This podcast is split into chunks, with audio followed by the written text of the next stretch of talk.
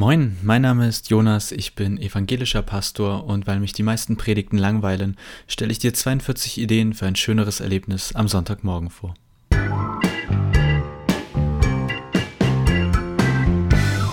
Es geht wieder weiter. Es gibt neue Folgen von Predigten langweilen mich ab sofort einmal im Monat eine Idee des Monats, wenn man so will. Ich habe ja 21 Ideen schon vorgestellt, dann gab es eine Folge, wo ich das ein bisschen zusammengefasst habe und jetzt geht es wieder weiter. Das heißt, jetzt wird es für mich aber auch wirklich schwierig, weil jetzt sind wir in Folge, ich habe es mir aufgeschrieben, 23, aber es ist erst Idee 22. Wahnsinn, ne? Ich sitze hier am Samstagvormittag, naja, 12 Uhr, es regnet, es ist grau, wie schon seit Monaten und wie auch anscheinend den Rest des Dezembers. Aber ich sitze hier, quatsch mit euch mal wieder, freue mich darüber und habe meine Fritz Cola und dann ist eh alles gut. In dem Sinne, Prost. Ich sollte Geld davon dafür verlangen, dass ich für Fritz Cola Werbung mache. Naja, heute also Idee Nummer 22 und die heißt 3 zu 1. Das ist kein HSV-Ergebnis, auch wobei die spielen heute, glaube ich, gegen Heidenheim oder so ähnlich. Na, mal sehen. Und ähm, es geht also nicht um den HSV, sondern es geht um eine Unterscheidung, nämlich zwischen, Achtung, theologische schöne Worte, Verheißung und Ethik.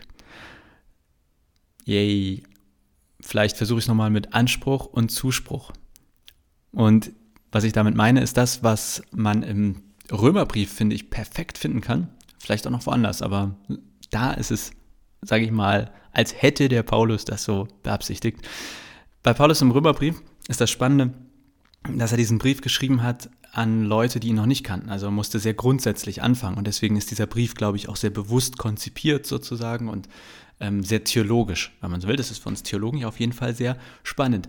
Und in diesem Römerbrief, für mich das wichtigste Wort ist in Kapitel 12, Vers 1. Je nach Übersetzung steht das an anderen Stellen. Im Englischen steht da therefore und dann, also da, so habe ich das mal kennengelernt und dann habe ich festgestellt, okay, im Deutschen sind wir uns nicht so ganz einig. Da steht in manchen Übersetzungen ein nun oder ein weil, manchmal auch ein darum. Auf jeden Fall ist dieses eine Wort für mich ein super entscheidendes. Und warum? Weil Paulus in Kapitel 1 bis 11 ganz viel Verheißung, Zuspruch, also sagen wir mal, ganz viel davon erzählt, was Gott getan hat. Quasi erstmal ganz viel, Gott hat für dich getan, Gott hat für dich getan, Gott hat für dich getan, Gott hat für dich getan. Und dann kommt das Scharnierwort darum. Nun, weil, therefore, deshalb, finde ich, wäre das beste Wort, aber das hat da keiner so übersetzt. Wegen all dieser Dinge, die Gott getan hat, kommt jetzt der Rest des Römerbriefes. In der Lutherbibel steht zum Beispiel, ich ermahne euch nun, oder in der Hoffnung für alle, weil ihr Gottes reiche Barmherzigkeit erfahren habt, fordere ich euch auf. Ermahnen, fordern, aber eben mit einer Begründung. Also weil all das sozusagen schon gewesen ist, was ich hier elf Kapitel lang erzählt habe. Deshalb kommt jetzt noch das, was hier an Forderungen und Ermahnungen kommt. Und das meine ich am Ende mit Verheißung und Ethik oder Zuspruch und Anspruch. Einerseits das, was Gott getan hat und dann das, was wir tun sollen. Und was hat das alles mit Predigten zu tun? Zum einen, ähm, also wir predigen ja nicht immer über den Römerbrief. Das ist ja so ein bisschen schade, aber diese grundsätzliche Unterscheidung, die gilt für die ganze Bibel meiner Meinung nach, dass wir quasi Texte unterscheiden können. Ist das hier eher Verheißung oder Ethik? Ist das Zuspruch oder Anspruch? Geht es hier mehr darum, was Gott für uns getan hat oder geht es mehr darum, was wir tun? Und beides gehört zusammen. Beides ist Evangelium. Beides ist frohe Botschaft.